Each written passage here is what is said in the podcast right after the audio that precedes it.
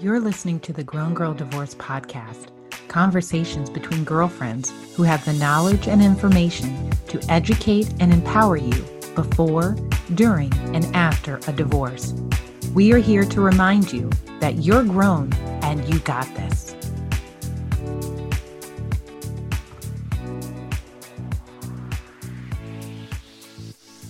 Thank you for listening to the Grown Girl Divorce Podcast. I'm your host, Kimberly Cook.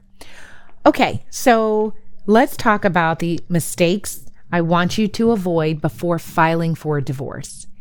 There's a good chance that you have already made some of these mistakes, and I'm going to just forgive you right now, but I'm going to tell you stop it. Stop it. Stop it. Here's what we're going to do I want you to have a piece of paper and a pen or pull out the notes app on your phone or whatever you have to kind of take notes or outline. I'm going to give you the mistakes first, and then we're going to go back and we're going to talk about them. But I want you to have them someplace so that you can bring it up as your reference point when you're having those moments of, I'm about to do something stupid. You can look on your list and be like, oh, right. Nope. So that's not what we're going to do. Okay. All right. So, first, threatening divorce. Two, not researching your state laws. Three, deciding to self represent without first talking to a lawyer. Four, agreeing to terms without fully understanding what you're agreeing to, even if it's written down. Five, verbal agreements. And six, no financial planning. All right, let's talk. First and foremost, threatening divorce. Stop it right now. Full stop. Do not threaten divorce. If you are having challenges in your marriage, then I want you to get help. Call a therapist as soon as you stop listening to the podcast. You see what I did there? I want you to listen to the episode first, and then I want you to call a therapist. But I want you to get help a therapist, a spiritual advisor, a lawyer, whatever you need to do, but you have to get help. But you're not going to continue to play this game of, I want a divorce. I'm going to get a divorce. I'm filing for a divorce. Stop it right now. You might be thinking, well, I'm not even the one who is asking for the divorce or even brought up the D word. It's my spouse. Okay, well, stop that too. The next time your spouse brings it up, call them out. I've heard this before. What are we doing? What's the plan? What's your plan? This gameplay is not healthy for either of you. You deserve better than that game. Stop it, stop it, stop it. We are not threatening divorce. If you truly want to remain married and to stay married, despite what may be going on in your relationship, then do the work that needs to get done in order to move you into a healthy and happy relationship.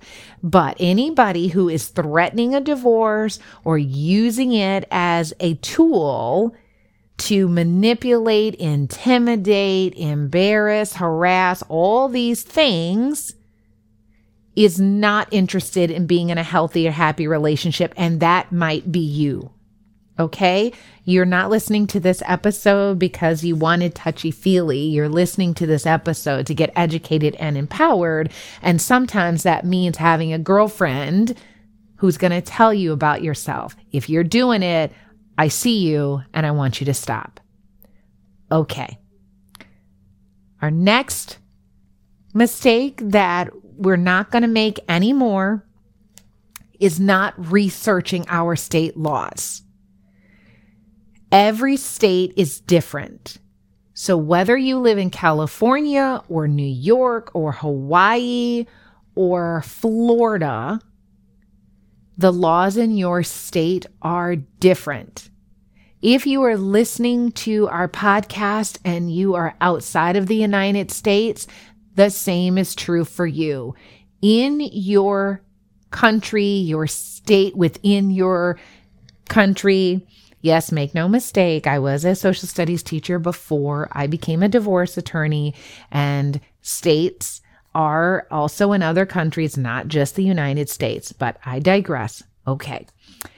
Wherever you live, make sure that you know the laws in your area. It's really important. And even within your state, get comfortable in knowing the rules of your kind of county.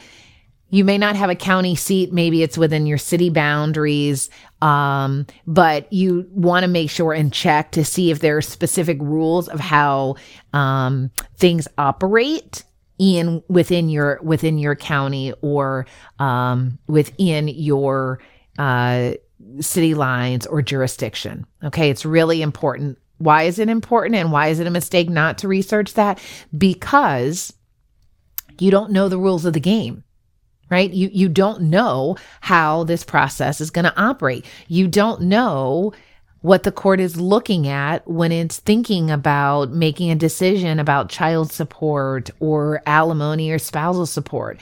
You don't know the factors that a court is going to consider when allowing you to move from Texas to Illinois. So you don't know how to then otherwise prepare to mediate. You don't know how to prepare for a hearing or a trial. And if you don't know, then there's no way that you can actually be successful at all in the process. So it's a huge mistake to not educate yourself about this process in your state. As a starting point, you can go to our website, which is growngirldivorce.com. We do have some state resources available to you to get you started. Take advantage of the information that we have available because that's a great starting point as you start now down the road of figuring out what is kind of the rule book, what's the gameplay in your area. I want you to be educated. I want you to be empowered throughout this process. And it is a huge mistake to not research your state laws. All right. Our next one. Okay, this is a cost thing, and I'm sensitive to that. So before um, anybody gets upset and says, Well, I can't afford a lawyer. And so now you're telling me I have to get a lawyer. That's not what I'm saying. Let's talk about this. Deciding to self represent is okay. There's nothing wrong with representing yourself, and circumstances might require you to do so. But here's the mistake the mistake is without first talking to a lawyer. Okay, so now how is it a mistake, Kim, if I can't afford a lawyer and you just said that it's okay to self represent, but now you're telling me it's a mistake to not first talk to a lawyer? All right, well, here's how there are free legal services that are otherwise available for question and answer type things you can search them out. There are nonprofit organizations that do like free call to speak with an attorney. Most states and the county um, that your um, courthouse sits in, so your circuit court or your county court, oftentimes has a help desk or a pro se, which is self represented um, desk where you can receive information about specific things that you might have questions about. That's why it's important to at least touch base with a lawyer so that if you are trying to determine child support and you're not sure whether or not certain income is counted, don't just rely on the Google search because you could get 10 different answers and 10 different calculations. Okay. However, if you go to the self help desk or if you call a hotline that walks you through the process, your chances are that your chances of getting the information that you're looking for are much greater because now you have connected with an individual lawyer to get that information. The other thing that you can do is have your questions ready during a free consultation or a low cost consultation with an attorney. And then they can give you or at least point you in the direction of where to actually find the information. So let me give you an example. You call around because you're considering hiring a lawyer. Even if you decide long term not to work with the lawyer, you can meet with them for a one hour consultation, assuming that they just do an hour. Some lawyers might agree to more than an hour. That's few and far between. Most try to keep consultations between 30 minutes to an hour.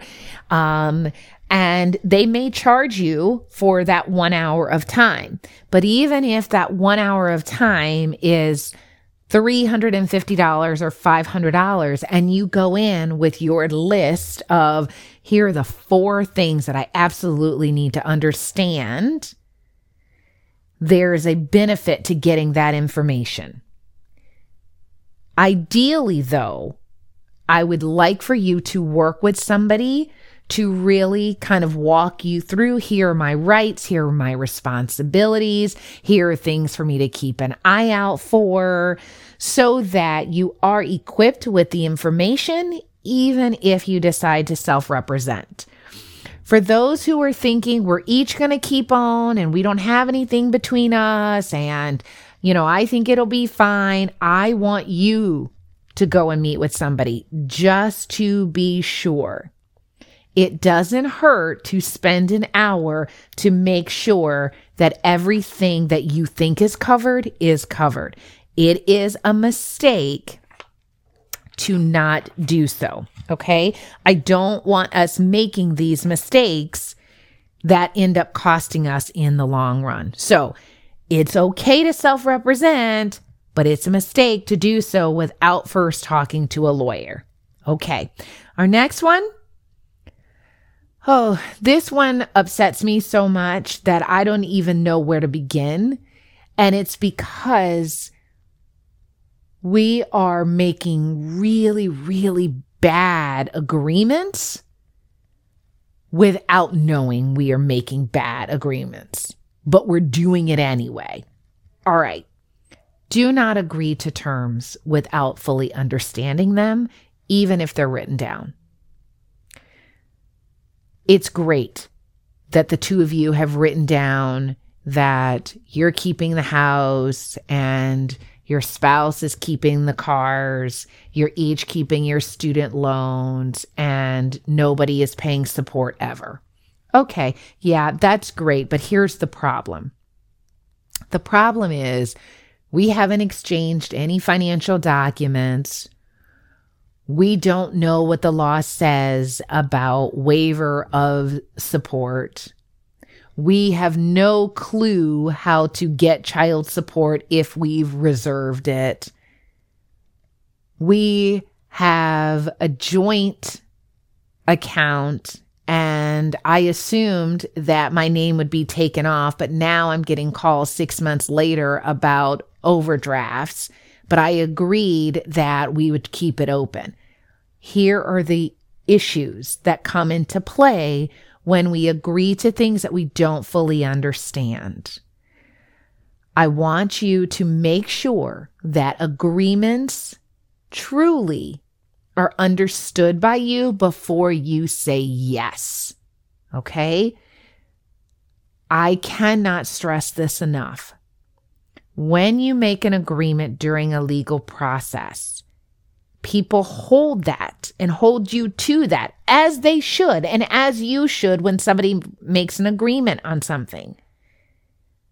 But it becomes a problem when you agree to something that you didn't really understand because getting out from under an agreement, especially if it's now been entered into a court order or a judgment, is very hard and unbelievably expensive. So, do not make the mistake of agreeing to something that you don't understand. If you're working with a lawyer, ask questions, read everything, question everything. If you're concerned about their hourly rate, if there's an associate or a paralegal or a legal secretary, I don't care who it is, get them on the phone and ask your questions.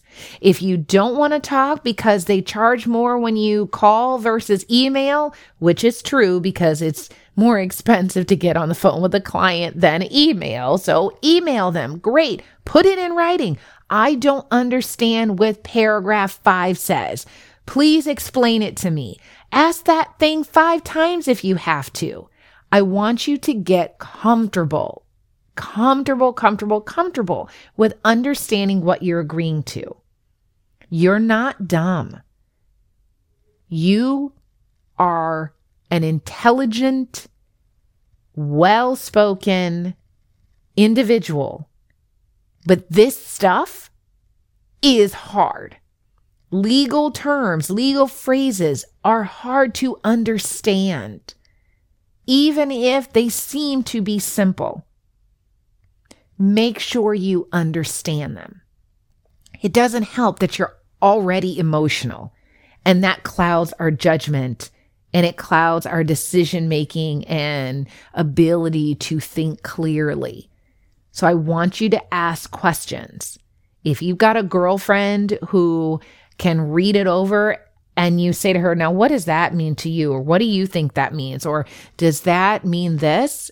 And she's looking at you like, I don't know. Then that tells you you need to go back and make sure. It upsets me to no end when I see women, especially us, who sign off on things, who agree to things, and I know good and well they don't know what it says. Do not do that to yourself, to your children. You have to understand what you're agreeing to, especially when it's in writing. That moves me to our next one, which is about verbal agreements. Okay, I'm going to tell you right now no such thing. Stop it right now. We're not agreeing to anything that is oral. Okay? No, that's not how this works if somebody wants to put an offer on the table, you keep the house, I keep the cars, or, you know, you're going to move out and I'm going to buy you out, then I want it in writing. You need receipts. Okay. You need it crystal clear. You need it written out. And we don't need any well, uh, I thought you said, uh, well, I heard, uh, nope, no, ma'am, not doing that. There's no such thing as a verbal agreement. Sorry.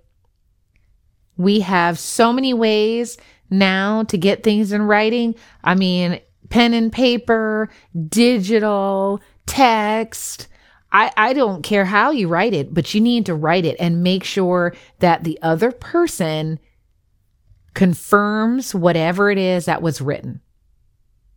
Stop making agreements without putting them and confirming them in writing. And then stop agreeing to things that are, are written that you really don't understand. Okay. That's going to get us in big trouble. Those are really dangerous mistakes that people make. And I want you to avoid making that. So I'm sharing with you in a way that I hope you're receiving and I hope you're feeling my sense of urgency in communicating these things to you because time and time again, I'm really seeing some really bad things that are happening and I don't want you to be on the receiving end of those things. Okay. Moving to our last one and it's financial planning it doesn't have to be complicated. Okay. I, I, I don't want you to concern yourself in thinking, now I've got to get a financial advisor. Now I have to have some sort of whole comprehensive plan. I have to. Nope. Nope. Be easy. Give yourself grace, give yourself space, but you need a plan. Going through a divorce is a financial hurdle. Even if you are the breadwinner, even if resources are not really of concern, they will change as a part of a divorce. Whether it's income that changes because maybe you're now paying child support or spousal support, maybe you are sharing a portion of your retirement or you're receiving retirement, maybe as a part of the division of assets, the savings account that you thought you were going to have uh, is no longer available because y'all have now spent it on legal fees. These are real things. You need a plan. Putting together a plan can look like sitting down with pen and paper or an Excel spreadsheet, listing out here's my income, here are my assets, here are my debts. When we go from one household to two households, these are the expenses that I'm still going to be responsible for. And really putting pen to paper or clicking through the spreadsheet, understanding your cash flow. You might have to make some changes. Maybe instead of going to Starbucks seven days a week, maybe you can only go three days a week. Or frankly, maybe you can buy a Keurig and make your own coffee at home. Maybe instead of shopping at Whole Foods, you consider shopping at Trader Joe's, not like that's that much cheaper these days, or Aldi or Kroger or, um, you know, Publix, but thinking about where you can save money. There will be a financial impact when you go from one household to two households. So keep those things in mind.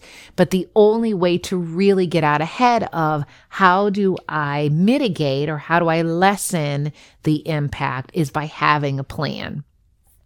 If you have the ability to connect with a financial advisor, then do so. Most financial advisors um, offer a complimentary service. Uh, the fees kick in once you start um, kind of investing in their um, the the things that they're selling, and so you know certain uh, insurance plans or certain in investments um, that you make, then usually those come um, at a at some sort of a, a fee associated with um, the investment portfolio. Generally, though, they'll put together a plan for you um, at no cost. But if even that is intimidating or you're a little nervous about even talking to someone about your finances, go to our website. We have some information in terms of um, you know, resources. There are some great uh, women out there who are really doing some really good things as it relates to uh, providing financial resources, financial information that are either free or low cost. So check those out. It doesn't hurt again to um, reach out to friends and family, somebody who you know is really good with saving money or has a really good head on their shoulders as it relates to, um, you know, putting together a budget. Talk to them, get some information. Don't make the mistake of trying to do this by yourself. Having a good financial plan is perfectly um, fine and it is what you need to do in order to um, move forward into the this next phase um, as we prepare you to go from one from one household to two households okay it is a mistake not to have a financial plan in place um, because you deserve to land as softly as you can as you move forward into this next step. Okay, so Let me run them through again. So again, you can call them up as you are processing through the divorce process and you will hear my voice in your head saying, uh uh-uh, uh, we are not doing that. We're getting it together. So our first one, threatening divorce, let it go, stop it right now. Number two, not researching our state laws, research, research, research, educate, educate, educate. Even if we have a lawyer, be armed with information. Number three, deciding to self represent without first talking to a lawyer. Again, it's okay if you decide that I'm going to represent myself, but at least talking to a lawyer to make sure that all T's are crossed and I's are dotted is great. Number four, agreeing to terms without fully understanding them, even when written. We are not doing that. We are not agreeing to anything unless we are clear about what we are agreeing to. Full stop. Number five, no, no, no oral verbal agreements. We do not do that. If somebody wants to propose something and they want you to agree, then they can write it down. The same is true for you. Do not offer up something and agree to give something without then otherwise confirming it in writing. That's anything. I'm picking up the kids tomorrow. I am loaning you $5,000 for the retainer. I don't care what it is. Write it down, get it confirmed. We are no longer doing this. I'm agreeing to things orally. I want it written down, please. And our last one is no financial planning get a plan, get a budget. It doesn't have to be sophisticated, doesn't have to be complicated, but it needs to be something that's in place so that our money and um, our assets and property are taken care of, and so that debts are organized and sorted in a way that we are on top of them. Planning, planning, planning is really important when we are making this um, transition from one household to two households. That's it. Those are our mistakes that you are not going to to make and I know that you can do this. Know that anytime that you accomplish one of these or you avoid a mistake, I am rooting for you. I am proud of you. I know that this is hard, but I know you can do it. Anytime you slip up, it's all right. Just start again but pull out your list and remind yourself as you go through this process of what you're not going to do so that you can see your way all the way through. And the best part about it is when you finish with your divorce and you've got all of these things kind of checked off, let me know. Go to the website, shoot me a note and say, you know what? I did it. I avoided these mistakes. Or, you know, I fell down, but I got back up. I want you to do well. I want you to be educated, but more importantly, I want you to be empowered both today and in the future.